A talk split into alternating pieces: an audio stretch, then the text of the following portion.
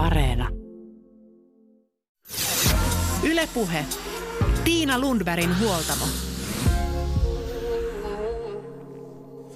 Minulla on ongelma. Elämääni on ilmestynyt asia, joka vie aivan liian suuren osan huomiostani. Siitä on tullut liian tärkeä osa arkea. Se määrittelee käytöstäni, sen unohtaminen ahdistaa. Käsi hamuaa taskusta, laukusta, lennon päätteeksi se on ensimmäisenä mielessä. Aamulla ensimmäisenä, illalla viimeisenä ja niin edelleen. Tyhjänä hetkenä se täyttää mielen ja sitä tulee hiveltyä jopa täysin tiedostamatta. Taasko tsekkaan tätä samaa sometiliä? Sinne ei ole edes ehtinyt tulla mitään uutta päivitystä. Tupakasta voi taistella kokonaan eroon, mutta puhelin, se pitää sisällään liian paljon hyviä, arkea pyörittäviä puolia, joten siitä ei voi luopua kokonaan. Meidän onkin löydettävä tapoja, joilla hillitä mieltä ja opettaa itseä pois tavoista, jotka juurtuvat yllättävän nopeasti. Tänään elvytetään keskittymiskykyä ja saadaan kolme erilaista näkökulmaa keskittymisen ongelmiin. Puhelin tai digilaitteet eivät ole ainoita mieltä kuormittavia asioita. Avokonttoreissa kaikuvat äänet ja vaeltelevat ihmiset vaikuttavat huonontavasti keskittymiskykyyn, samoin kaupunkisuunnittelijoiden liian korkeat talot. Näin sanoo aistiystävällisen tilasuunnittelun edelläkävijä, konseptisuunnittelija Margit Sjöruus. Hänet tavataan ihan kohta. Hänen lisäkseen sosiaalipsykologi Eeva Raita kertoo omat vinkkinsä digitaitoihin. Ja lopuksi tavataan psykologian professori Kimmo Aalho Helsingin yliopistosta ja kysytään, mitä aivoissa tapahtuu, kun ihminen yrittää selvitä monesta eri asiasta yhtä aikaa. Ensimmäisenä lähdetään kuitenkin Kalasatamaan kurkistamaan aistiystävällisen tilasuunnittelun maailmaan. Voiko seinän värillä vaikuttaa keskittymiskykyyn? Maailma paranee puhumalla.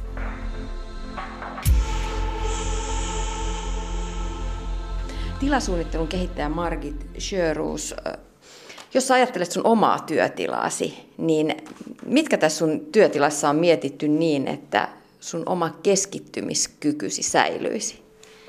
Kyllä se on aistiärsykkeiden vähentäminen ja sitten niiden niin kuin laadun ja ominaisuuksien katsominen. Ja kun tulimme tähän rakennukseen, niin paljon tulee usein annettuna näissä toimitiloissa, eli semmoisia, mitä en tekisi itse, niin näissä vaan sitten on. Ja me ollaan niitä yritetty vähän sitten peittää. Et ehkä semmoinen keskeinen on, että tämmöinen hyvin vahva harma ja musta väri ollaan yritetty peittää täältä pois, että on sitten laitettu tekstiilimattoa päälle sekä sen värivuoksi, mutta myös sitten akustisista syistä. Ja akustiikka on tosiaan yksi asia, tämmöinen melun ja taajuuksien, että ollaan saatu niitä pahimpia pois värimaailman kehittäminen on ollut yksi sitten tämmöinen yleinen muotokieli, että ollaan pyritty tuomaan tiettyissä määrin tämmöistä silmän luontaisen liikkeen myötäisiä muotoja tänne. Mitä on ne sellaiset silmän liikkeen myötäiset muodot ja miten se vaikuttaa sitten ihmisen mieleen tai, tai keskittymiskykyyn?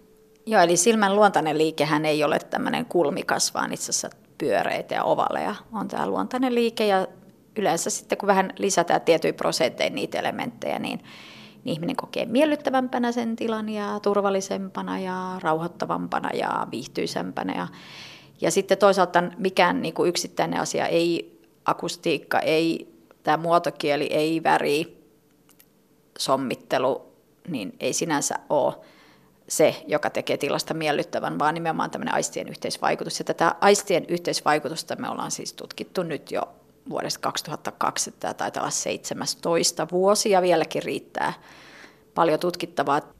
Ja sitten tämmöinen tietoinen myös aistiarsykkeiden vähentäminen ja sitten digitaalisen maailmankin vähentäminen, että sitä joutuu aika lailla niin rajoittamaan. Millaiset tyypilliset ratkaisut sit heikentää ihmisten keskus, keskittymiskykyä, jos puhutaan just toimistoympäristöstä? No varmaan ihan yksi keskeinen on, on tietenkin huono akustiikka. Ää, toinen voi olla tämmöiset suuret avotilat, eli kun ihmiset vaeltelee ympäri ja näin, niin sitten väistämättä me reagoidaan toiseen ihmiseen. Eli jos siellä ei ole suojattu sitä perifeeristä näkökenttää, niin siitä tulee kyllä aina häiriöä. Sitten on tietenkin tuommoisia muita työn keskeytymisiä, että joutuu tekemään niin kuin monta, monta yhtä aikaa ja vilkuilemaan ja piippailemaan laitteita, että ää, että sitä joutuu aika paljon rajoittaa, että mä itse asiassa en kuulu mihinkään Whatsappiin esimerkiksi, koska tota, vierestä seuraajana niin katon kammolla sitä, kun se piippailee koko ajan se puhelin ja yhdestä aiheesta voi tulla 50 kommenttia, jolle ei sinänsä ole mitään niin merkitystä siihen itse aiheeseen, eihän tämmöistä kenenkään niin kuin aivot kestä. Ja, ja myöskin uskon enemmän siihen, että ihmiset niin voisivat fyysisesti tavata tavata. Tietenkin joitakin asioita, mitä on kätevä hoitaa digitaalisesti, mutta niin kuin sitäkin voi hyvin sille viisasti käyttää. Toinen varmaan just häiritsevä on tämmöinen meluakustiikka, mutta voi myöskin olla väripareja. On olemassa sellaisia kuvioita, että mäkin olen joissakin toimitiloissa käynyt kylässä ja siellä on sellaisia kuvioita, jotka häiritsevät ihan niin kuin siis tasapainoaistia ja suuntavaistoa, jotka on laitettu ikään kuin wow-efekteiksi tai makeaksi jutuiksi ja mulla tulee ihan kauhean olla äkkiä pois.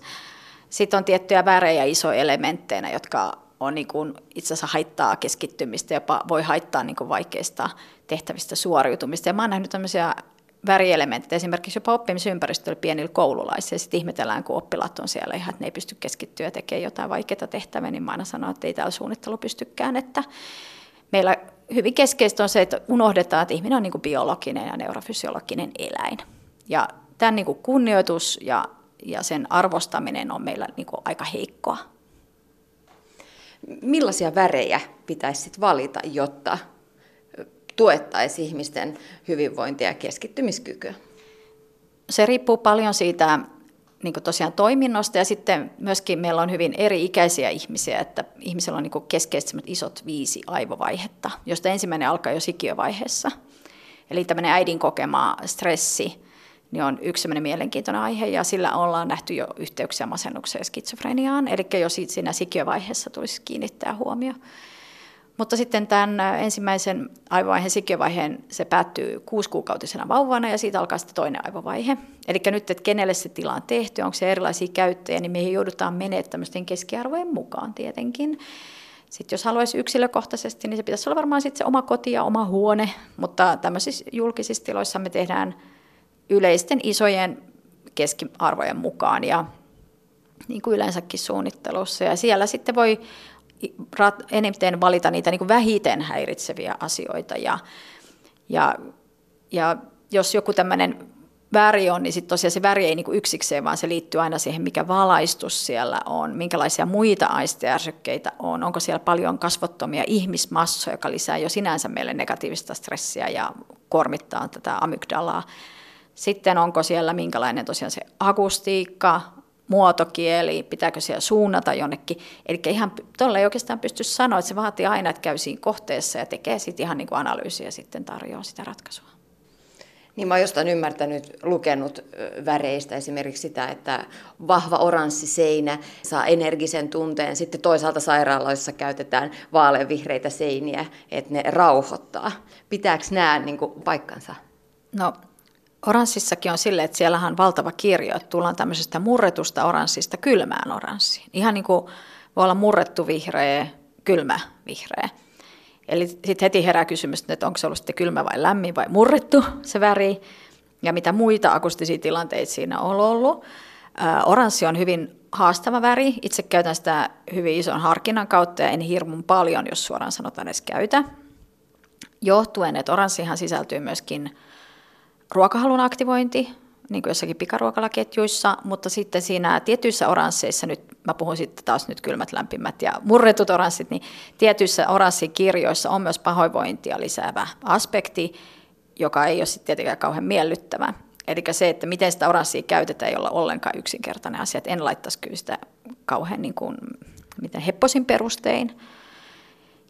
Ja sitten toisaalta vihreissä vihreissä on samalla lailla, että on olemassa niin kuin tiettyjä kylmemmän vihreän sävyjä ja sitten tietenkin myös se valori tavallaan, että onko siellä kuinka vahva pigmentti vai onko se semmoinen heikompi niin pastellivihreä, niin siinäkin on eroja. Että, mutta vihreä noin yleisesti hän yhdistyy meillä luontokokemukseen niin tämmöisen ajatuksen, joka on niin pohjimmilta aika positiivinen.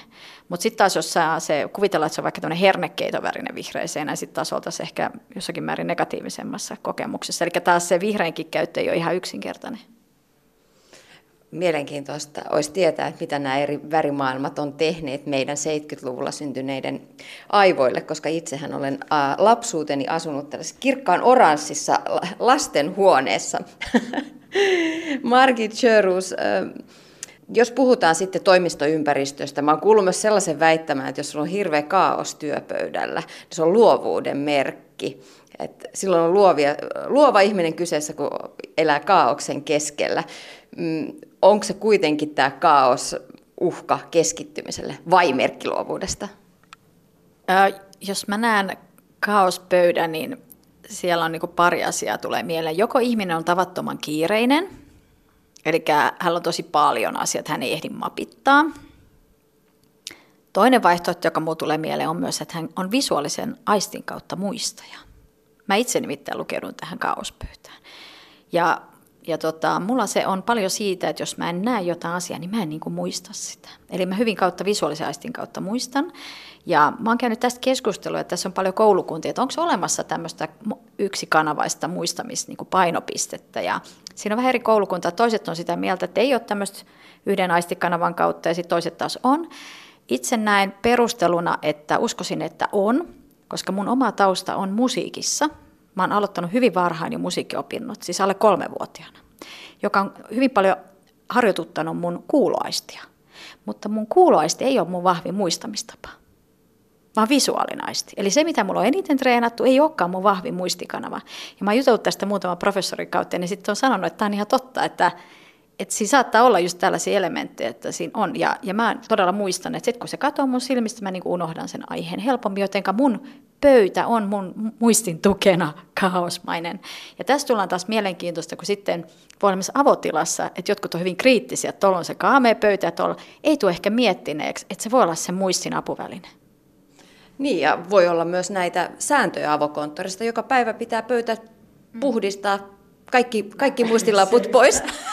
No se tarkoittaa sitten, että tämmöiset ihmiset, jotka tekee visuaalisia aistin kautta, niin ei selvästi ole sitten ollenkaan käypiä. Tähän organisaatio, joka voi olla tietenkin aika fataalia, koska voi olla, että juuri niillä olisi se tietty asia, mitä kannattaa se organisaation oppia ja osata – he saattaa sitä tietotaitoa luovut, mitä just olisi pitänyt ottaa käyttöön. Sittenhän on erilaisia, jotkut on esimerkiksi kinesteettiset tarvii sen kävelyn. Eli tavallaan sitten meidän pitäisi olla niin kuin hyväksyvämpiä ja, ja kunnioittaa ehkä näitä erilaisia. Ja toki se ei tarkoita sitä, että jos, jos joku ihminen on nyt vaikka visuaalinen, että hän, hän olisi itse oikeutettavasti saisi pitää sotkua, eihän se sitä tarkoita. Mutta että hän, hänelle voi luoda niitä elementtejä, miten sitä visuaalisen aistin tukea voi harjoituttaa, tai sille kinesteettiselle, joka tarvii ehkä enemmän fyysisesti kävellä, hänelle voi tehdä puitteita, hän pystyy sitä. Eli tämä ei tarvitse olla sellainen kaos, että kaikki sitten vetää siellä niin kuin täysillä sitä omaa välittämättä muistamaan sosiaalisiin taitoihin liittyy tietenkin aikuisena se, että huomioi, että ymmärrän, että mulla on tämä, ja miten mä voisin sitä sitten niin, että se sopii kuitenkin myös muiden kanssa. Margit Sjöruus, jos sitten lähdetään purkamaan näitä ympäristöjä, jotka vaikuttavat ihmisten mielen hyvinvointiin, mennään kotiin. Mitä innokkaan sisustajan tulisi miettiä tässä ajassa kotia laittaessa? Millainen ympäristö kotona tukee mielen hyvinvointia? Ensimmäisenä tulee mieleen, että ei kannata uskoa ohimeneviä trendejä. Meillä on kaikenlaista, niin kuin tästä tuli tämä oranssi lastenhuone tuli esiin, Mä en tiedä, oliko se kylmä vai lämmin oranssi, oliko se jotain muuta, minkä värin lattiat, oliko sekin oranssi, mutta kuitenkin. Se oli vihreä. Se oli vihreä, joo. Ja, ja tota, tämän tyyppisiä asioita, ja minkälainen oli se muu koti, että jatkuuko se niin kuin samanlaisena, ja sitten se, että kuinka paljon siellä vietettiin aikaa. Tähän liittyy hirveän moniin niin kuin kysymyksiä. Mutta, mutta tosiaan tämmöiset niin kuin ohimenevät ää, trendit, joita, joilla aina yleensä myydään jotakin. Et siellä on yleensä tausta, että nyt luodaan tämä trendi, niin saadaan tota myytyä, ja toi trendi, niin tota myytyy, ja uskotellaan, että sä et ole in, jos ei ole tätä. Ja, ja tämmöisiin niin ei tietenkin aikuisen tarvitse enää mennä mukaan. Ja et enemminkin ehkä katsoo sen, että kodissahan on yleensä paljon semmoisia perittyjä asioita myös, joilla on niin muistijälkiä ja, ja tota, semmoista tunnearvoa. Ja miten sitten kun ne on usein siellä niin lähtötilanteena jollakin tapaa, niin sitten siitä lähtee, että mihin suuntaan ja onko minkälainen mun oma elämä, että onko se kovin kuormittava, niin sitten ehkä pitäisi niitä rauhoittavia elementtejä hakea sinne ja vähentää sitä kuormitusta kotona ja, ja sitten toisaalta taas, jos tarvii enemmän aktivointia, tuntuu, että on vähän yksinäistä ja hiljasta eikä oikein tapahdu mitään, niin sitten kodillahan voi tietenkin luoda myös enemmän niin kuin aktivaatiotasoa, vireystasoa, että sitä voisi sille ihan henkilökohtaisen niin oman elämän tämmöisen niin näkökulman kautta kehittää. No entä sitten siellä kodin ulkopuolella? Millainen merkitys asuinalueella on, on mielen hyvinvoinnille? Sillä on tosi iso merkitys. Asuinalue tuottaa myös erilaisia aistiärsykkeitä, ja aistiärsykkeet taas tuottaa vireystilan vaikutuksia ja sitten toisaalta negatiiviseen stressitasoon ja toisaalta positiiviseen. Tiedetään, että luonto, puistot on hyviä mielenmaisemalle. Jos näen jo kotiovelta useita puita, puistomaisuutta, se on hyväksi. Sitten tietenkin se vaikuttaa myös siihen ihan hengitettävään niin pienhiukkasmäärään luonto. Ja niin kuin tiedetään allergioihin ynnä muihin. Ää, lasten jopa aivojen kognitiiviset prosessit kehittyy paremmin, jos on isoja puistoja ja metsäalueita siellä asuinalueella. Korkeat, tiiviit asuinalueet ovat ongelmallisia aivojen ja aistien näkökulmasta. Ja olen myös keskustellut Helsingin luonnonsuojeluyhdistyksen kanssa, että todella tämä aivojen aistien näkökulmasta maksimikorkeus on kuusi kerrosta. Sama kerroskorkeus on myös sitten rakentamisen ekologisuuden kannalta samaan päätelmään. Eli näyttää siltä, että tämä kuusi kerrosta olisi niin kuin maksimi. Sitten tietenkin tämä rakennus, jos on monotoninen, pitkä, valtava punkkerimainen, pahimmillaan harmaa tai musta, tai siellä on jotakin semmoisia ihmeellisiä kirkkaita ruutuja. Sitten tämä on erikoinen ilmiö, tämä on näitä tippuvia laatikoita, jotka oranssin, ne on vihreän keltaisia. Tämä on aivan outo ilmiö, että ihminen joutuu niin pelkää, että kävelee kadulla, että tuleeko tuo laatikko päälle tuon kerrostalon niin katolta, kun se on tehty niin mukaan joksikin trendi, wow, elementiksi, joka on käytännössä niin kuin hirvittävä, kauhettava, pelottava. Eli myöskin olla siinä niin kuin kriittinen, että katsoo, että minkälaisia asuinalueen ulkonäkö on rakennuskorkeus, rakennuksen koko, värit. Kaikki nämä vaikuttaa hyvinvointiin. Kaikki ne vaikuttaa meidän stressitasoon.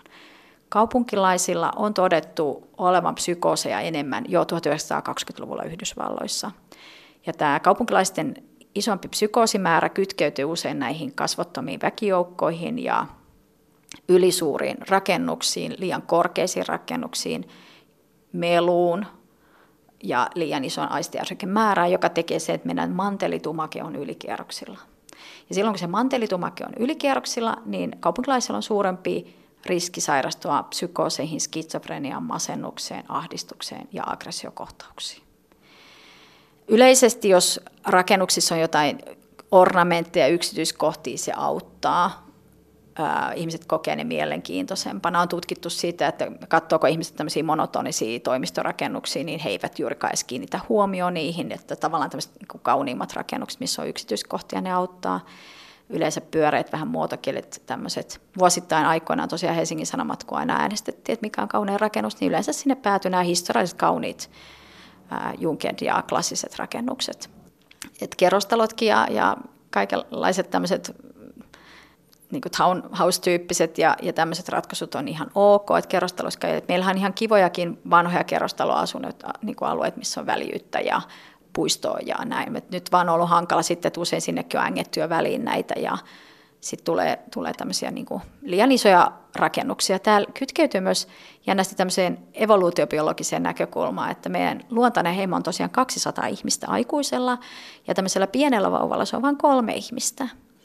Ja silloin, kun ihmisellä on tämmöinen 200 heimo, niin jos rakennus on hirmun iso, se, jo se lähi, tavallaan se pieni kortteli, missä mä asun, että se ylittää sen 200, niin me joudutaan niin kuin luontaista heimoa isompaan yksikköön heti, joka jo sinällä taas kuormittaa meitä. Eli me ei tunneta ihmisiä, osa on kasvottomia, joudutaan olemaan varuillaan. Ja, ja tämä myös kaupunkilaisilla sitten korostuu jonkin verran just tämmöiset narsistiset piirteet, ruvetaan kokea uhkana ja hirveät puolustusmekanismit ja sekin sitten taas tietenkin tulee tätä negatiivista stressiä.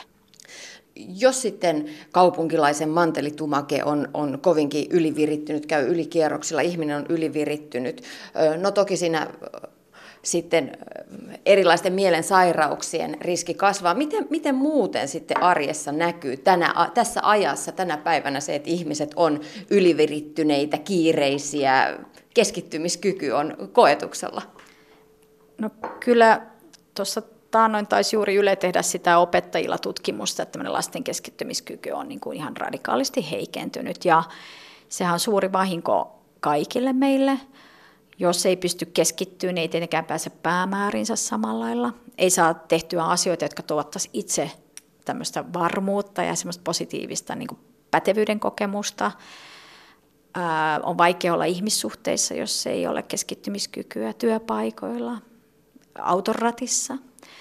Ää, kun ei ole keskittymiskykyä, voi mennä nopeammin hermot, ää, tulee tätä rattiraivoa, just itse kohtasin viime lauantaina parkkipaikkaraivoa, polkupyörää raivoa, mitä kaikkea. Meillä on myös tämmöinen yhtä aikaa sitten tämmöinen narsistisen aikakauden elementti, jossa näkyy tämmöisen itsekorostuksen, itsekeskeisyyden aikakausi myös niin kuin arvoina tullut niin nämä yhdistelmänä sitten, että ekaksi kaupunkilaisilla on tämä amygdala, ylivirittyneisyys, sitten tulee näitä keskittymishäiriöitä, ärsyntyneisyyttä, ylivirittyneisyyttä, missä ehkä reagoidaan nopeammin aggressiivisesti ja uhalla, kuten on ensimmäinen stressireaktio. Se on pakene tai hyökkä. Jos et sä pysty pakenemaan, niin sitten sä yrität hyökätä. Ja tämä sitten, kun on tämä ensimmäinen stressireaktio päällä, mistä ihmiset on niin ylikierroksilla, on se sitten autoratti, niin totta kai se on uhkaavaa, vaarallista, joka sitten entisestään lisää meidän negatiivista stressitasoa.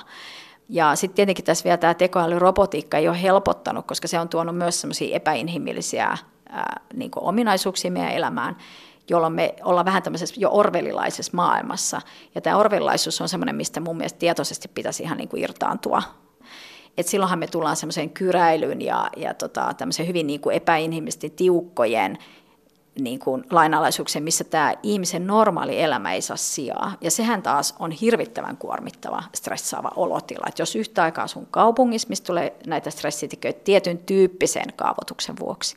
Ja sitten sen lisäksi sulla on tämä työelämä, rytmi, ja sitten vielä tulisi tällainen niin vähän niin kuin orvelilainen maailma tähän päälle, niin kyllä mä sanon, että me ollaan niin kuin sit ihmiskuntana ajettu itsemme nurkkaan, ja me tehdään tämä itse itsellemme. Millaisia olisi sitten ne stressinhallintakeinot, joilla kaupunkilaiset pystyisivät hallita omaa, omaa elämäänsä, omaa mieltään, omaa mantelitumakettaan? No suoraan sanoen ne on aika vähissä, jos se ympäristö koko ajan kuormittaa. Että kyllä tämä asunalue ja, ja tämmöinen, missä me päiviä tuntitolkulla, että me ei kuitenkaan voida koko ajan tuntitolkulla tehdä mitään harjoituksia irtautuaksemme siitä ympäristöstä. Ja mitä siinä voi tehdä on enemmän ehkä tämä, että yrittää ratkaista sit niin, että jos pystyy, niin asuu jossain toisen tyyppisessä kaupunkilähiössä tai asuinalueella, missä ei ole nämä yli suuret massat. Ja jos hakeutuu sinne niin kuin tämmöisille alueille tai tämän tyyppisiin esimerkiksi kauppakeskuksiin tai paikkoihin, missä on, niin se on semmoista niin kuin rajattua. Että se ei ole vaan semmoinen automaatio, vaan niin kuin tietoisesti rajaa ei kannata kuunnella musiikkia koko ajan tai tuottaa itselleen aistiarsukkeet. Jotkuthan ratkaisee sen tämän hyökkää pakene, reaktion pakenemalla musiikkia, että näkee paljon, että on korvakuulokkeissa, mutta sitten siitäkin taas voi tulla niin kuin lisäkuormaa. Sitten voi esimerkiksi, jos on istuu linja-autossa, niin voi olla ilman näitä digitaalisia laitteita ihan vain katsella ja flowailla, että antaa niin kuin niitä lepohetkiä aivoille aistelle aina kun pystyy. Ja sitten tietenkin tämän oman mielen rauhoittaminen, että mä puhun paljon sisäisen puheen käytöstä, että voi itseään sisäisellä puheella rauhoittaa. Ää, meillä myydään jonkin verran myös tämmöisiä niin kuin mielenhallinta, mutta kuten sanoin, mä en usko tämmöiseen mielenhallintaan ollenkaan, että mielessä menee nyt kaikenlaista, sitä turha mun mielestä hallita, enemmänkin muokata sitä sisäistä puhetta ihan tietoisesti ja vahvastikin toisinaan – harjoituttaa enemmän semmoista rauhallisuutta ja rakentavaa ajattelua ihan tietoisesti. Siinä meditaatioskin voi olla ongelma. Meditaatiokin on esimerkiksi ihmisillä, joilla on narsistisia piirteitä, ne voi jopa lisätä heidän narsistisia piirteitä. Eli tämmöinen meditaatio, joka ei mikään välttämättä ole mikään suositeltava tämmöisenä yleisohjeena. Ennemmin katso sitä koko elämää ja jos pystyy, niin aina kun voi, niin ottaa pois niitä ylimääräisiä aistijärsykkeitä silloin, kun kokee, että on on tämmöistä ylimääräistä kierrosta. Aika moni ihminen on vihainen huomaamatta. Eli just tämä ympäristön kuormitus, missä mä oon asunut, liikkunut, melut, kasvottamat ja tämmöisiä pieniä vihan ilmenemismuotoja voi olla moniakin. Yksi on, että vaikka puree hampaita unissaan, jatkuvasti huokailee, tuhahtelee, sarkasmi, äkilliset raivokohtaukset. Nämä on kaikki tämmöisiä kuormittuneen vihan, vähän se puhun vihasarkofagista, joka ihminen on pakannut sisään, se tulee tihkuun näin. Niin silloin jos huomaa tämmöisiä elementtejä, niin silloin kannattaa miettiä, että nyt on ehkä niin paljon tullut sitä vihaa, että sitä pitää ihan alkaa niin kuin käsittele pois. Ylepuhe. Tiina Lundbergin huoltamo. Monenlaiset asiat siis kuormittavat aisteja ja mieltä. Yksi iso mieltä kuormittava asia ovat kuitenkin erilaiset digilaitteet. Eniten ainakin omaa ja lähipiirin ja kollegoiden arkea kuormittaa nämä digitaaliset viestivälineet, joiden kutsuun tulee vastattua heti tai aina ja joka tilanteessa. Digilaitteet, jotka täyttävät helppoudellaan jokaisen tyhjän hetken. Nyt annan katseeni kiertää täydessä lähijunan vaunussa. Lähes jokaisella työmatkaajalla on pää kääntynyt etukumaraan ja puhelimesta tarkistetaan sometilejä, luetaan uutisia, katsotaan videoita ja pelataan pelejä. Vaunulliseen mahtuu muutama massa käytöstä uhmaava henkilö. Yksi nukkuu, toinen katselee ohikiitäviä maisemia ja kolmas lukee kirjaa. Pitäisikö näistä ottaa mallia? Mä olen itse jäänyt koukkuun puhelimen vaativaan kutsuun. Ja kun junan ovi kolahtaa kiinni, hakee käsi automaattisesti puhelimen ja matka kuluu rattoisasti omassa kuplassa. Olen myös aistivinani itsessäni pakoa väkimassasta. En joudu kohtaamaan oikeasti näitä kanssamatkustajia, kun istun pää kumarassa. Se on viesti. Älä häiritse minua. Minulla on jotain kesken. Kotiin saavuttua puhelimet aiheuttavat eniten närkästystä. Omaan kuplaansa sulkeutunut perheenjäsen on ärsyttävä. Kun läheinen vain räplää puhelintaan, eihän kuule eikä näe. Parisuhteessa se aiheuttaa hankaluuksia, jos tuntuu, että toinen on ja haluaa olla koko ajan jossain toisaalla, eikä kohtaa kasvotusten suorassa vuorovaikutuksessa.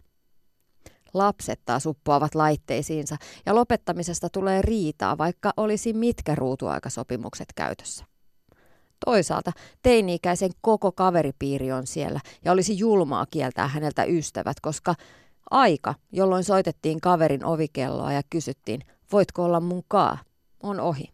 Tilalle on tullut pitkät illat somessa roikkuen tai yhteispeliä Fortniteissa. Miten tässä maailmassa itseään ja lapsiaan pitäisi ohjata ja opastaa?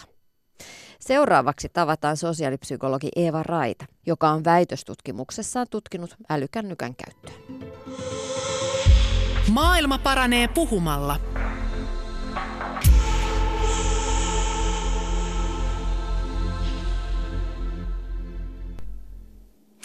Edellä Margit Sjöruus vinkkasi, että esimerkiksi, että bussi tai muilla matkoilla puhelimen voisi pitää tietoisesti taskussa. Eeva Raita, mitä sä ajattelet? Mun mielestä on itse asiassa tosi hyvä ajatus. Mä, mä oon kauhean samaa mieltä siitä, että musta ehkä kiinnostavaa just tässä keskittymiskyvyssä on se, että, että me, millä tavalla me ruokitaan itsemme, niin siitähän tulee semmoinen kehä ja sitten me totutaan tietyn tyyppiseen. Ja itse asiassa ne paikat ja ne tilanteet aktivoi meissä sen tietyn käyttäytymismallin. Enkä just huomaa, niin kuin, että kun sä meet sinne pussiin, niin sä tottuneesti otat sen kännykän esille. Ja sitten sä joudut tottuneesti itse asiassa päättää, että mä en otakaan. Että siitähän pitäisi alkaa rakentaa semmoista niin kuin korjaavaa tapaa ikään kuin siihen tilalle niin aika monelle se on todellakin tiedostamatonta, että sitä niin kuin puhelinta hiplaa ja käy katsomassa ne sometilit niin kuin huomaamatta. Yhtäkkiä huomaat, että okei, että mä oon katsonut varmaan 15 minuutin aikana kolme kertaa näitä. Täällä ei ole tapahtunut edes mitään muutosta näissä. Kukaan ei ole edes postannut lisää sinne informaatiota. Se on aika pelottavaa jopa. Joo, ja se liittyy varmaan aika paljon siihen, että tietyllä tavalla kun ollaan tutkittu, että mistä tämmöiset tavat, tai puhutaan habiteista, niin, kuin, niin mistä ne syntyy, niin liittyy paljon, että me ollaan vähän niin kuin tämmöisiä hiiriä, jotka on sokeriveden perässä, ja sitten me saadaan se niin kuin nautinnon kokemus, sieltä tulee se joku ihana sydän, tai joku tykkäs meidän jostain jutusta, ja sitten me haluttaisiin lisää, ja vielä lisää, ja voisiko vielä saada vähän. Ja itse asiassa mä väitän, että se, että sieltä ei aina, niin kuin, että siellä ei olekaan mitään, saa meidät itse asiassa hakeutua sinne paljon enemmän, että nyt olisiko siellä, että mä haluan haluaisin sitä ikään kuin sitä sokeria lisää. Kännykkä on tosiaankin kasvanut ainakin näiden teini-ikäisten käsiin kiinni, mutta me aikuiset osataan kyllä aika hyvin, oikeastaan yhtä hyvin se homma. Sinä olet tutkinut älypuhelinten käyttöä ja vaikutuksia. Kuinka radikaalisti älypuhelinten tulo ja niiden, niiden arkipäiväistyminen on muuttanut meidän käytöstä? No kyllä se on muuttanut mun mielestä tosi radikaalisti. Et silloin kun me tehtiin sitä väitöskirjatutkimusta, mä tein sitä väitöskirjatutkimusta ja meillä oli isompi tutkimusryhmä, niin se ehkä mihin me itse havahduttiin oli, että se kestää ihmisiltä keskimäärin kaksi päivää, minkä jälkeen he jää koukkuun. Ja mehän oltiin silleen erikoisessa vaiheessa, että ihmisillä ei ollut, ollut aikaisemmin älypuhelinta. Eli me päästiin tutkimaan just sitä vaihetta, kun he ottaa sen ekan kerran käyttöön. Ja se oli aivan hurjaa huomata, että kahden päivän jälkeen he oli turhautuneita, kun vessassa ei voinutkaan yhtäkkiä käyttää puhelinta. Siis täysin jotenkin absurdi käyttötilanne, joka oli niin lyhyessä ajassa syntynyt heille. Ja siihen aikaan akut oli siis sen verran huono, että välillä sit siinä ei niinku riittänytkään akkuun. Mutta se mun mielestä kertoo siitä, että kuinka nopeasti niin kuin semmoinen koukuttuminen voi syntyä ja kuinka radikaalisti se vaikuttaa siihen, että jopa meidän niin kuin vessakäyttäytyminen muuttuu. Tutkitteko te minkä ikäisiä ihmisiä siinä? No tässä meidän tutkimuksessa ne oli tämmöisiä opiskelijaikäisiä, eli ehkä varmaan just sitä niin kuin sukupolvea, joka oli näitä early adopters ja otti sen, niin kuin, että ne oli niin kuin opi, yliopisto-opiskelijoita mä jäin vaan miettimään, että koska tutkimushan kertoo myös sen, että lasten aivot koukuttuu huomattavasti nope, nopeammin asioihin, niin että mitä se, mitä se tarkoittaa sitten lasten maailmassa, jos aikuisetkin koukuttuu kahdessa päivässä? Joo, kyllä se varmasti on näin. Ja siis kyllähän sen tietysti lapsista myös näkee, että he imeytyy tosi voimakkaasti näiden niin kuin sisältöjen pariin hyvässä ja huonossa. Eeva Raita, jos, jos kurkistetaan laajemminkin tutkimuksia, joka on tehty älypuhelinten käytöstä, ihmisten käyttäytymisestä, niin millaisia tutkimuksia maailmassa, maailmalla, millaisia havaintoja on maailmalla tehty liittyen ihmisten käyttäytymiseen ja digilaitteisiin?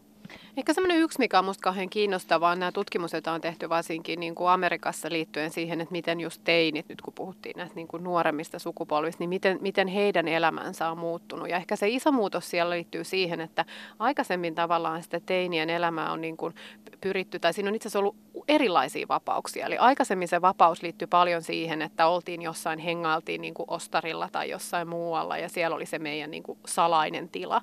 Ja nyt taas siellä on menty paljon enemmän siihen, että lapset on hirmu paljon enemmän kotona. Ne on tosi tiukasti siellä, mutta sitten ikään kuin nämä älypuhelimet vapauttaa heidät sillä samalla tavalla, mitä se ostari ennen. Eli he, niin kuin se nykyajan ostari onkin sen älypuhelimen välityksellä. Ja, ja samaan aikaan siellä varsinkin on aika paljon tutkimusta, joka osoittaa, että sitten nämä uudet sukupolvet on masentuneempia kuin ne aikaisemmat. Ja se on tietysti huolestuttavaa, että siitähän ei voida niin kuin suoraa korrelaatiota tehdä, mutta kun se niin kuin näkyy aika voimakkaasti siinä tilastotasolla, niin onhan se semmoinen huolestuttava merkki. Mikä, mikä siinä sitten aiheuttaa sen, että, että jopa mieli masentuu, kun, kun ollaan kotona yksi ja käytetään puhelinta ollaanhan silloinkin yhteydessä, niin kaverin, sitähän älypuhelinten käyttöähän puolustellaan myös sillä, että tämä on sosiaalinen väline. Mm. Niin ja tässä onkin mun mielestä tosi tärkeää muistaa se, että tämä ei ole niin kuin sinänsä mustavalkoinen asia ja se on sosiaalista, se on tosi sosiaalista. Siinä mielessä me ei voida esim. sanoa, että no nyt vaan kielletään kaikilta ja lopettakaa kokonaan ja älkää tehkö ollenkaan, että sehän on enemmän semmoista balanssin hakemista. Mutta varmaan se, mitä aika monet tutkimukset näyttää, liittyy paljon siihen, että se ehkä vähän vääristää meidän kuvaa siitä, että miten muut elää elämäänsä ja minkälaista muilla on. Ja se liittyy liittyy tietysti paljon siihen, että me kuitenkin vähän kohotettuja, onnistuneita, erityisiä hetkiä jaetaan. Mutta sitten kun sä selaat isompia virtoja, niin siellä näkyy vain kaikkien muiden ihmisten pelkästään ne onnistumisen, eikä niin paljon sitä sellaista arkisempaa niin kuin puurtamista ja sitä, kun asiat ei meekään niin kuin niiden pitäisi. Niin sitten sit herkästi syntyy se vertailu, kun ihminen kahden luonnostaan, mitä sosiaalipsykologiassa on aina tutkittu, niin ihminen vertailee itseään muihin ja siitä ikään kuin, niin kuin päättelee omia tunteitaan ja päättelee omaa hyvinvointiaan, niin herkästi mä luulen, että tämä on semmoinen, jota aika vaikea ihmisten muistaa, kun sitä virtaa seuraa. Ja siitähän on aika paljon tutkimuksia, kun paljon tällaisia ihmiset seuraa näitä niin kuin vaikka Facebookin tai muiden kuvavirtoja, niin se niin kuin hetkellisestikin muuttaa tunteita sinne niin kuin vähän semmoisen surun ja masennuksen kohti onkohan sitten tämä teinien tuore ilmiö, että ne laittaa tosi ugly faceja sinne someen. Snapchat on tällä hetkellä niin kuin teini-ikäisten suuri viestintäväline ymmärtääkseni, niin sinne otetaan tosi rumia kuvia. Onko se vastaisku? Mä luulen, että se on just näin, että tavallaan niin kuin oikeasti, tiedätkö, ne tulee siihen, niin kuin va- se, ja se on mun mielestä ihanaa. Että sit alkaa, ja myös se toinen, mitä me nähdään, eikö vaan, että ihmiset alkaa yhä enemmän kuvaa näitä, että hei, tämä ei olekaan se perinteinen Instagram-kuva. Että tältä oikeasti näyttää niin kuin behind the scenes. Ja mä luulen, että sen tyyppinen on koko ajan niin kuin kasvamassa enemmän vastapainona sille, että et, et hei, kaikki on niin kaunisteltua ja juhlavaa ja ihanaa. No mutta jos puhutaan sitten keskittymiskyvystä liittyen älypuhelinten käyttöön, niin kyllä me kaikki aikuisetkin havaitaan, jotka käytämme älypuhelimia ja niitä sosiaalisen median kanavia, niin, niin jollain tavoin jonkinnäköistä muutosta omassa keskittymiskyvyssä. Oletko sä havainnut omassa arjessasi sitä, että on hankalampi olla ihan vaan tekemättä mitään? Joo, kyllä mä ainakin tunnistan tämän omassa elämässäni ja tunnistan tämän, kun seuraa muita ihmisiä. Ja mä luulen, että niin kuin tällä hetkellä me vähän niin kuin harjoitellaan sen älypuhelimen käyttöä. Ja me harjoitellaan sitä, että no mä aika usein sanonut, että älypuhelin voi verrata vähän niin kuin tupakkaa. Ja oli aika, jolloin sitä glorifioitiin ja kaikissa elokuvissa niin kuin hienot filmitähdet poltti tupakkaa ja se oli mageeta. Ja jos me katsotaan, miten me nykyään suhtaudutaan niihin, niin se on muuttunut tosi radikaalisti. Mulla älypuhelimen kanssa käy vähän niin kuin samaa. Että oli se vaihe, kun se oli tosi mageeta, sitten me herättiinkin niihin haittapuoliin malliin, ja nyt me haetaan sitä sellaista niin kuin balanssia, että mikä on järkevää käyttöä. Ja musta tuntuu, että kauhean monet ihmiset tekee sitä, mitä itsekin huomaa tekevänsä, että asettaa just näitä tietynlaisia uusia sääntöjä siihen, että mit, missä saa käyttää ja missä ei saa käyttää. Mä olen esimerkiksi itse rajannut silleen, että, että makuuhuoneet on niin kuin täysin kännykkävapaita, että sinne ei tuoda mitään ruutuja sen takia, että se on sellainen rauhoittumisen tila ja siellä niin kuin luetaan mieluummin kirjoja. No millaisia muita tietoisia keinoja voisi olla siihen ähm, kännykän käytön vähentämiseen? Mun mielestä nämä oli hyviä esimerkkejä ja ihminen tähän toimii just silleen, että ne tilat usein aktivoi meissä sitä toimintaa niin kuin tiedostamattomasti. Niin mun mielestä näet, että me liitetään niihin tiettyihin paikkoihin, että yhtäkkiä jotakin semmoinen viikon kokeilu, että hei, tällä viikolla mä en kertaakaan, kun mä matkustan, otakaan älypuhelinta esiin. Ja mitä se itse asiassa herättää, minkälaisia ajatuksia syntyy ja miten mä niin kuin tunnen ja koen sen. Sitten mun mielestä just nämä tietyt kellonajat, että monillahan on tällaisia, että hei, että kello kahdeksan jälkeen en mä halua rupeenkin rauhoittumaan enkä enää. Et mä luulen, että ne on, niin kuin, liittyy paljon siihen aikaan ja niihin paikkoihin ja sitä kautta alkaa syntyä niin kuin vaihtoehtoisia toimintatapoja. Joo, mutta on sehan huikeeta se, että miten, miten puhelin vaikuttaa ihmisen mieleen. mä kuulin eräältä neuropsykologilta taanoin, että oli tehty tutkimus, jossa oli ollut kolme eri ryhmää. Ykkösryhmä oppijoita. Ykkösryhmä oli sellaiset, jotka oli oppimistilanteessa, heillä oli se kännykkä siinä vieressä käytettävissä. Sitten oli kakkosryhmä, jotka oli oppimistilanteessa, heillä oli kännykkä suljettuna vieressä. Ja sitten oli kolmosryhmä, jotka, joilla oli se kännykkä viereisessä huoneessa. Ja yllätys, yllätys, tämä kolmosryhmä suoriutui siitä oppimistehtävästä parhaiten, kun se puhelin oli kokonaan poissa toisessa huoneessa. Niin kyllähän se vaikuttaa ihan järjettömästi, jos suljettu puhelinkin saa aikaan sen, että aivoissa tapahtuu jotain ja keskittymis, keskittyminen herpautuu. Ja taas joutuu kasaamaan itsensä, että ahaha, missä mä olinkaan. Kyllä, se on just näin. Ja sitten on juuri tämän tyyppisiä tutkimuksia tosi paljon, että ihmisten on tavallaan pakko laittaa se niin kuin kokonaan niin kuin poissa silmistä, poissa mielissä. Ja musta on aika ymmärrettävää, että tähän liittyy, että no miksi se vaikuttaa tälle meidän keskittymiseen, niin me tehdään niin moni asioita sen kautta. Eli se voi itse asiassa herättää meidän mielessä kauhean monia juttuja. Että sillähän voidaan olla yhteydessä rakkaimpiin ihmisiin, seurata uutisia, käydä sähköpostikeskustuja, pelata pelejä. Että se lista on niin pitkä, että sitten se on aika ymmärrettävää, että se läsnäolo siinä, se on niin viihdekeskus koko ajan vieressä. Et ei, ei varmaan aikaisemmin, jos sä yrität lukea vaikka päntätä johonkin kokeeseen tai muuta, niin kyllä sä minimoit niin kuin ne häiriötekijät.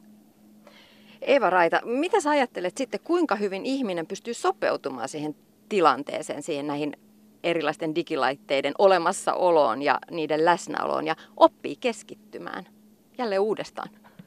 Ihana kysymys, on paha, mutta myös vaikea. Siis, äh, kyllä mä uskon, että me myös opitaan niitä tapoja. Kyllä mä uskon, että siinä on muitakin kuin se, että me totaalisesti kieltäydytään. Mutta kuten niin kuin mitä nyt ollaan tässä puhuttu, niin kyllä mä luulen, että se on hyvin tarpeellista, että me niin kuin säädetään tietoisesti niitä tilanteita. Ja mä huomaisin miten, mitä me tehdään sitten tota, niin, niin työpaikoilla paljon, ja mä näen, että mitä muut ihmiset tekee, niin sovitaan myös kokousten alussa, että hei, tämä on itse asiassa semmoinen kokous, missä me vuorovaikutetaan kasvotusten. Että nyt me laitetaan niin kuin kaikki muut koneet pois. Ja musta tuntuu, että kyllä sit ihmiset, sit kun se sovitaan yhdessä, niin sittenhän ihmiset on itse asiassa tosi läsnä olevia ja ei siinä ole mitään ongelmia. Kaikille on ihan selkeää, että okei, että mä katon sen sitten jälkeen. Mutta kyllä me tämmöisiä sopimuksia tällä hetkellä aika paljon tarvitaan.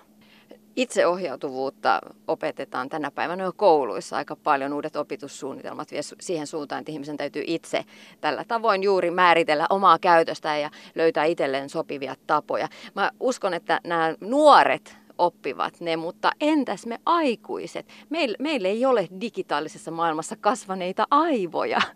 Joo, tämä on tosi hyvä kysymys. Itse asiassa nyt jos ottaa tuosta itseohjautuvuussanastakin, kiinni, niin mä uskon just, että se on, ne on niin taito, jota meidän täytyy opetella.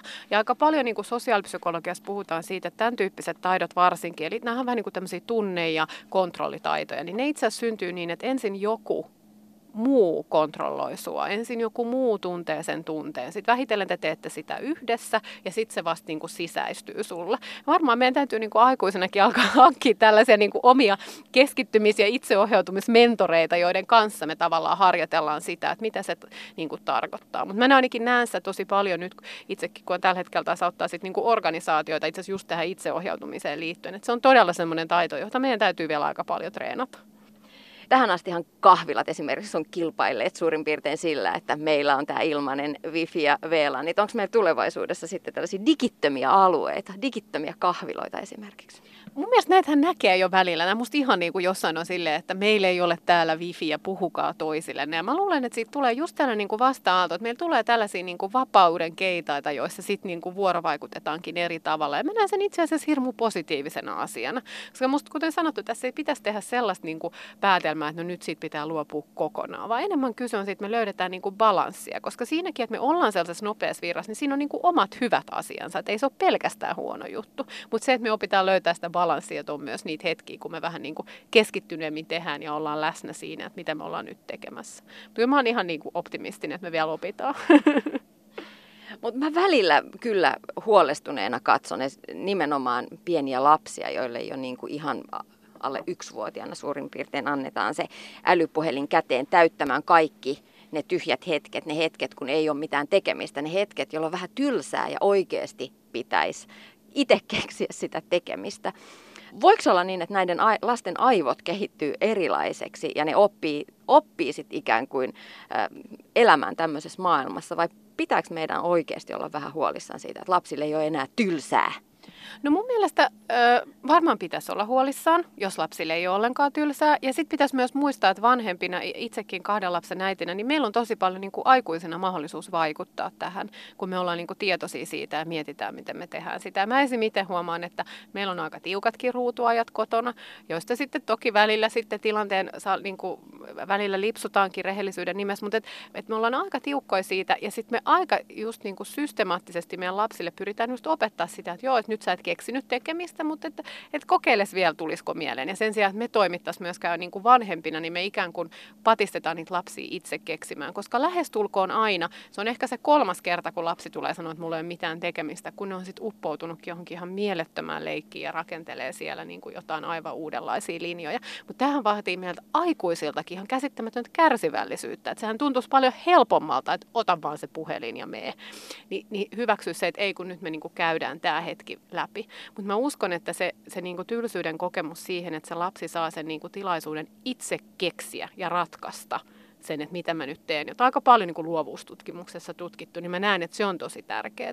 Ja sitten ehkä vielä toinen juttu lasten kanssa, mikä pitäisi muistaa, mistä mä olen ehkä jopa vielä enemmän niin kuin välillä huolissani, on se, että lasten pitäisi oppia käsittelemään kielteisiä tunteita he ei opi käsittelee sitä, ellei me aikuisena tehdä sitä yhdessä heidän kanssaan. Eli juuri niin, että eka se aikuinen käsittelee sen tunteen, sitten käsitellään sitä yhdessä ja sitten se tavallaan siirtyy sen lapsen niin kuin kyvyksi käsitellä. Ja tätä näkee jonkun verran, että kun lapset turhautuu, niin silloin annetaan sitä puhelinta, ikään kuin ratkaistaan se tunne sille lapselle. Ja tästä alkaa nyt jo olla sellaista tutkimusta, että tämän tyyppinen aiheuttaa sitä, että lapsille ei synny niitä tunnetaitoja. Eli nämä on musta ennen kaikkea niitä tilanteita, missä meidän aikuisten pitäisi kärsivällisesti nyt niin kuin ikään kuin hyväksyä, että nyt tuli raivokohtaus se nyt tätä ratkaista jotenkin muuten kuin sillä puhelimella. Eeva Raita, lopuksi vielä käytännön neuvot keskittymiskyvyn elvyttämiseen. Mahtavaa, mä tarvitsin näitä varmaan itsekin. Tota, niin, niin, äh, ehkä mun mielestä ne hy- hyvät neuvot on just tämä, että, että lähtee hakemaan u, niin kuin niitä tiloja, tilanteita ja aikoja, jolloin ei tietoisesti käytä sitä. Sopii niistä myös yhdessä muiden kanssa ja tavallaan ottaa muut ihmiset avuksi. Että ne ei tarvitse olla mikään niin kuin yksilön oma juttu, vaan tämän kannattaa enemmän olla sellainen, että me tiimin kanssa, me porukan kanssa, me perheen kanssa sovitaan niistä säännöistä. Että kun me ollaan ruokapöydässä, niin meillä ei ole puhelinta tai kun me ollaan makuhuoneessa ja niin kuin rakennetaan tavallaan. Mä luulen, että, että sieltä kun me yhdessä yhdessä niistä sovitaan ja vahvistetaan toisiamme, niin sieltä niin kuin parhaiten lähtee sitten se balanssi. Ja sitten vielä ehkä se, että sit kun on niitä hetkiä, että me käytetään sitä puhelinta, niin ei siitä tarvitse tuntea huonoa omatuntoa, kun se pidetään niin kuin kohtuuden rajoissa. Niin ja sovitaan myös parisuhteessa, että on niitä hetkiä, jolloin ei ole niitä puhelimia. Kyllä, tämä on erittäin tärkeää mun mielestä. Ylepuhe. Tiina Lundbergin huoltamo. Lapsista ja nuorista ollaan aina huolissaan, kun puhe kääntyy nimenomaan keskittymiseen ja älylaitteisiin. Mä ajattelen itse kuitenkin, että huolissaan pitäisi olla meistä aikuisista, jotka annamme mallin niiden puhelimien käyttöön lapsille. Milloin itse kaivan kännykän esille? Laulanko iltalaulut ja iltasadut ilman puhelimen vaativaa läsnäoloa? Annanko lapselle kännykän, kun hän valittaa, että ei ole mitään tekemistä? Tai annanko lapselle sen kuvan, että kun tiskit on koneessa ja pöydät pyyhitty, niin lepoajalla äiti pötköttää ja rentoutuu sohvalla selaten kännykästä Instagramia? Tätä on hyvä pohtia. Mitä sitten aivoissa tapahtuu, kun puhelin tai innokkaasti avokonttorissa keskustelevat kollegat keskeyttävät pitkäjänteisyyttä vaativan työn jatkuvasti? Lähdetään psykologian professori Kimmo Alhon juttusille. Joo, me ollaan tutkittu itse asiassa tässä juuri vähän aikaa sitten Moona Moisala väitteli tästä aiheesta. Ja näissähän tietysti syy-seuraussuhteet on aina ongelmallisia niin kuin tutkimuksessa, mutta meille, meidän tulosten mukaan ihmiset, jotka arjessa tekevät monta asiaa samaan aikaan, siis multitaskaavat niin kuin sanotaan, niin todellisuudessa näyttävät laboratoriokokeissa olevan muita häiriintyvämpiä. Että kun me pyydetään heitä lukemaan ja taustalta kuuluu puhetta, niin se puhe häiritsee heitä enemmän kuin semmoista ihmistä, jotka multitaskaa vähemmän arjessa. Tai sitten kun me pyydetään heitä kuuntelemaan puhetta ja kuvaruudun näkyy tekstiä, niin nämä multitaskaavat ihmiset sitten häiriintyvät sitä tekstistäkin ja lukevat sitä, vaikka pitäisi kuunnella sitä puhetta. Niin, eli se, tämä multitaskaaminen aiheuttaa itse asiassa siinä hetkessä, kun sitä tehdään, niin, niin keskittymiskyvyn puutetta, mutta se vaikuttaa myös sitten tuleviin toimiin ja muuhun elämään ja muuhun käytökseen, vaikka oppimistuloksiin niin kuin sanoin, niin syy-seuraussuhde on ongelmallinen. Uskoisin, että se on näin, että juuri näin, että ihmiset kehittää itselleen sellaisen toimintatavan, jossa he koko ajan monitoroivat ympäristöään olettaen, että sieltä tulee jotain tärkeää. Aikaisemmin tämä ilmeni helposti silloin, kun oli vähemmän informaatiokanavia, että jos jossakin oli televisio päällä, niin ihmiset koko ajan suuntaisi tarkkaavaisuutta sinne televisioon, eivätkä, eivätkä tuota, siihen keskustelukumppaniinsa koska se televisiosta oli totuttu saamaan tärkeää informaatiota. Nykyään televisiosta ei välttämättä tule enää informaatiota. No mutta siis ensimmäinen mahdollisuus on, että ihmiset kehittää itselleen tämmöisen toimintatavan, jossa he tekevät, pyrkivät tekemään monta samaa asiaa samaan aikaan. Toinen mahdollisuus tietysti on, että ihmiset, joilla on taipumusta tarkkaavaisuuden ongelmia, häirintyvyyteen, ovat sitten taipuvampia myös tekemään monta asiaa samaan aikaan olemaan vähän yliaktiivisia ja ylivilkkaita sitten siinä arjessa muutenkin. Että on se toinen vaihtoehto tietysti. No opettajiltahan kuuluu huolestuneita puheenvuoroja siitä, että lapset ovat tänä päivänä keskittymiskyvyttömämpiä kuin aiemmin. Johtuuko se Kimmo Alho nimenomaan siitä, että he on pienestä asti sitten tottuneet multitaskäämään ja he ovat jo altistuneet tälle valtavalle virralle ihan pienestä asti? Tämä on erittäin hyvä kysymys ja nyt kun, aina kun puhutaan näistä lapsista ja keskittymiskyvystä ja koulusta, niin täytyy olla aika varovainen, koska valitettavasti näitä asioita on tutkittu aika vähän. Ja jälleen syy-seuraussuhteen niin löytäminen voi olla vaikeaa.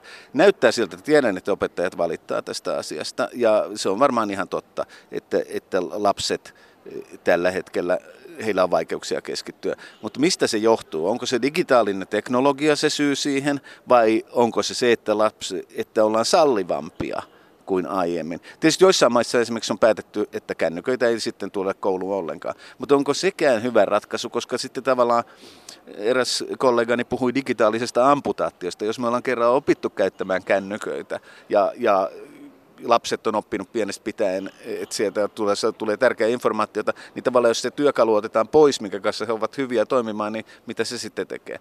Että tämä on todella iso ongelma. Ja ehkä se ainoa ratkaisu siihen on se, että sitä digitaalista teknologiaa pyrittäisiin käyttää järkevällä tavalla koulussa, mutta ei suinkaan niin kuin pääsemään eroon siitä. Se on ilmeisesti ihan mahdotonta. Ja sitten toinen kysymys, että miten vanhemmat, tietysti miten vanhemmat kasvattavat lapsissaan niitä itsesäätelykykyjä, mitä elämässä tarvitaan. Ja, ja ennen tietysti sitä kasvatettiin kurilla ja nykyään ehkä enemmän neuvottelemalla ja sitten niin, lopputulos on kasvattajan pätevyydestä kiinni.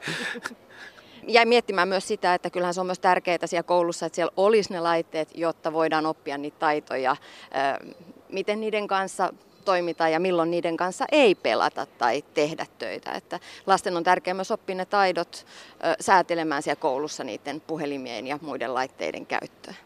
Joo, tämä on varmasti ihan totta ja tietysti vanhemmat voisivat antaa hyvää esimerkkiä kaikessa toiminnassa ja vanhemmathan ei tänä päivänä anna kovin hyvää esimerkkiä varmaankaan. Ja kannattaa muistaa, että näiden lasten vanhemmatkin ovat kasvaneet ja, niin kuin sen digitaaliteknologian kehittymisen myötä. Et, kyllä, joo, tämä on varmaan sellainen asia, jota täytyisi harjoitella. Samaan aikaan pitää muistaa, että mehän ei tiedetä, minkälainen maailma on 20-30 vuoden kuluttua, jos tämä kiihtyy tällä vauhdilla menee tämä teknologiakehitys eteenpäin. Mutta ihan varma on, että juuri näitä taitoja, mitä, siellä, mitä ne lapset vahingossa oppivat, opetettiin niitä koulussa tai ei näiden laitteiden kanssa, niin niitähän ne tulevat tarvitsemaan elä, arkielämässään. No, hypätään sieltä koulumaailmasta sitten meidän aikuisten elämään. Aika monet meistä aikuiset on kasvaneet aikuisuuteen digitaalisen kehityksen myötä. Me ollaan nyt työelämässä. Mä laskin tänä, tässä yhtenä työpäivänä ihan konkreettisesti kun te, yritin tehdä keskittymistä vaativaa työtä, kirjoitustyötä, niin asioita, jotka vei ajatukset toisaalle tai jotka keskeyttivät työntekoni. No, kollegat keskustelivat taustalla avokonttorissa. Puhelimeen tuli WhatsApp-viesti, tuli sähköpostiviesti, haastateltava perui tapaamisen. Lähetin hänelle uuden viestin. Lapsen iltapäiväkerhosta tuli tekstiviesti. Tuli uusi sähköposti liittyen omaan harrastukseeni. Yritin olla ajattelematta sitä, mutta sitten tuli nenään ruuan tuoksua ja työkaveri tuli moikkaamaan viereen ja siinä rupateltiin hetki. Kimmo Alho, miltä kuulostaa tällainen kirjoitustyö? No toihan olisi voinut olla mun arkipäivääni. Ainoa vaihtoehto siihen on panna sähköposti kiinni sulkea ehkä kännykkäkin, jos haluaa keskittyä omaan kirjoitustyöhönsä. Koska eihän me aiemminkaan, silloin vanhoina hyvinä aikoina, kun oli lankapuhelin, niin eihän me oltu koko aikaa tavattavissa. Ja eikä nytkään tarvitse olla. Et, et, se on ongelmallista, tiedän, koska kun sulkee ne laitteet päiväksi, niin sitten siellä odottaa sata viestiä helposti sähköpostissa laatikossa. Ja muutkin kanavat voi olla täynnä erilaista, missä olet, mihin katosit viestejä. Mutta se on ehkä se ainoa vaihtoehto, että meidän täytyy, koska näyttää siltä, että, että itsesäätelykyvyt ei niin kuin riitä silloin, kun asetutaan niin kai alttiiksi tälle kaikelle informaatiotulvalle. No mutta mitä aivoissa ihan konkreettisesti tapahtuu semmoisessa tilanteessa, kun yrittää keskittyä ja se keskeytetään se työ koko ajan, tai se keskeytyy jollain tavoin koko ajan?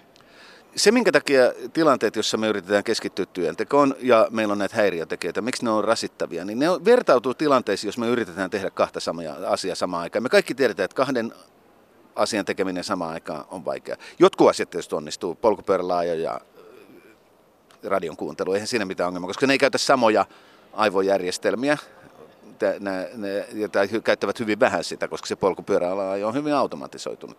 Mutta heti kun me tullaan Yritetään tehdä kahta asiaa, jotka käyttää samoa, samoja kognitiivisia ö, toimintoja avukseen ö, siinä suorituksessa. Vaikka yritetään lukea, usein käytän tätä esimerkkinä, itse yritän tätä, luen sanomalehtiä, kuuntelen radiouutisia aamulla, luulen voittavani aikaa. Mutta eihän se onnistu. Ei voi käsitellä kahta ö, kielellistä informaatiota tehokkaasti samaan aikaan. Jossain määrin se onnistuu. Se ainoa tapa, missä se onnistuu, että me sitten vaihtelee tarkkaavaisuuttaan siitä. Tästä nopeasti näiden kahden kanavan välillä, radion ja vaikka sen luetun tekstin välillä.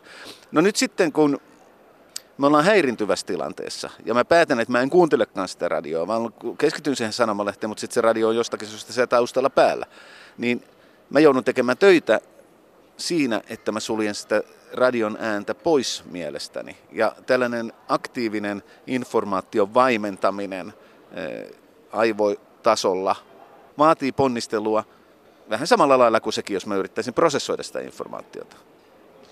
Jossain vaiheessa, kun opiskelin, niin, niin äh, sai sellaisen ohjeen, että klassisen musiikin kuuntelu ja opiskelu sopii hyvin yhteen. Se klassisen musiikin kuuntelu voi tukea äh, muistamista ja parantaa oppimistuloksia. No nyt tässä taannoin sitten oma poikani luki kokeeseen ja hän kuunteli musiikkia. Mä olin silleen, että joo, tää on hyvä juttu, kunnes tajusin, että hän kuuntelee tällaista niin kuin jäähallimusiikkia, eli tällaisia bilebiisejä. Ja näytti siltä, että kun kuulustelin kokeeseen, että hän ei osannut yhtään mitään. Eli ilmeisesti tässä tapauksessa tämä musiikki ei ollutkaan ihan hyvä juttu. No niin, nyt täytyy siterata toista kollegaa, joka sanoi, että arkikokemus on epäluotettavin tietolähde, koska mehän ei tiedä yleistyykö se. Ilmeisesti osa ihmisistä voi hyötyä tällaisesta musiikista, ja varsinkin jos ei siinä ole sitten kielellistä informaatiota, eli instrumentaalimusiikki. Sehän saattaa auttaa meitä sulkemaan muut ympäristöhälytekijät pois. Ja jotkut sanovat, että musiikin kuuntelu auttaa keskittymään. Mutta sitten taas toisia se häiritsee. Totta kai voihan se olla sitä musiikistakin kiinni. Jos on kiinnostavaa se musiikki, jos sattuu pitämään jatsista ja kun yrittää kuunnella jatsia samaan aikaan, kun keskittyy johonkin muuhun, niin sehän tietysti häiritsee sitä enemmän. Eli ei tässä nyt ihan voi suoraan antaa vastausta, että kumpi on parempi. Mutta ehkä sitten toisaalta on näyttöä siitä, että voisi harjoitella tämän tehtävään liittymättömän informaation vaimentamista. Ja voihan se olla niin, että kun lukee vaikka nyt sitten kokeisiin tai tenttiin ja ö, kuuntelee musiikkia, niin treenautuu siinä epärelevantin informaatio, eli tästä tapauksessa musiikin poissulkemisessa. Et tällaistakin näyttöä on jonkun verran tutkimusnäyttöä siitä, että tällaista voi harjoitella. Ehkä se auttaa ja oppii keskittymään siinä tilanteessa. No sitten jos kurkistetaan vähän tutkimuksen maailmaan, niin kuinka paljon esimerkiksi ihmisten keskittymiskyky on tutkittu maailmanlaajuisesti, koska uskoisin, että nämä viimeiset vuosikymmenet on ollut aika kiivasta keskittymiskyvyttömyyden kehittymisen aikaa. Siis keskittymistä ja tarkkaavaisuuttahan on tutkittu varsin paljon. Mutta sitten jos me ruvetaan mennä yksilöllisiin eroihin, niin sitähän on tutkittu oikeastaan aika vähäisen. Psykologian professori Kimmo Alho, mitkä olisi sun omat top kolme, kolme tällaista tärkeintä vinkkiä tai ohjetta siihen, että saisi elvytettyä omaa keskittymiskykyään? Mä olen itse huono tässä asiassa antamaan neuvoja kenellekään. Top kolme. Ihan ensin voisi lähteä siitä, että se on vaikeaa elvyttää, eli vähentää niitä informaatiokanavia. Siis semmoinen, se voisi olla se helpoin tapa. Sehän ei elvytä mitään, sehän niin kuin, me myönnetään, että me ollaan, meillä on vaikeuksia keskittyä. Ja se olisi varmaan se ensimmäinen tapa. Niin kuin sanoin, niin me voihan, voihan sitä harjoitella. Ja eiköhän me harjaannuta tässä koko ajan itsekin. Että ei me ehkä tarvitse tehdä niin kauhean paljon sille mitään. Että jos me pyritään määrätietoisesti tekemään sitä, mitä me ollaan päätetty tehdä, niin silloinhan me myös harjoitellaan samaan aikaan se epärelevantin informaation poissulkemista mielestämme. Maailma paranee puhumalla.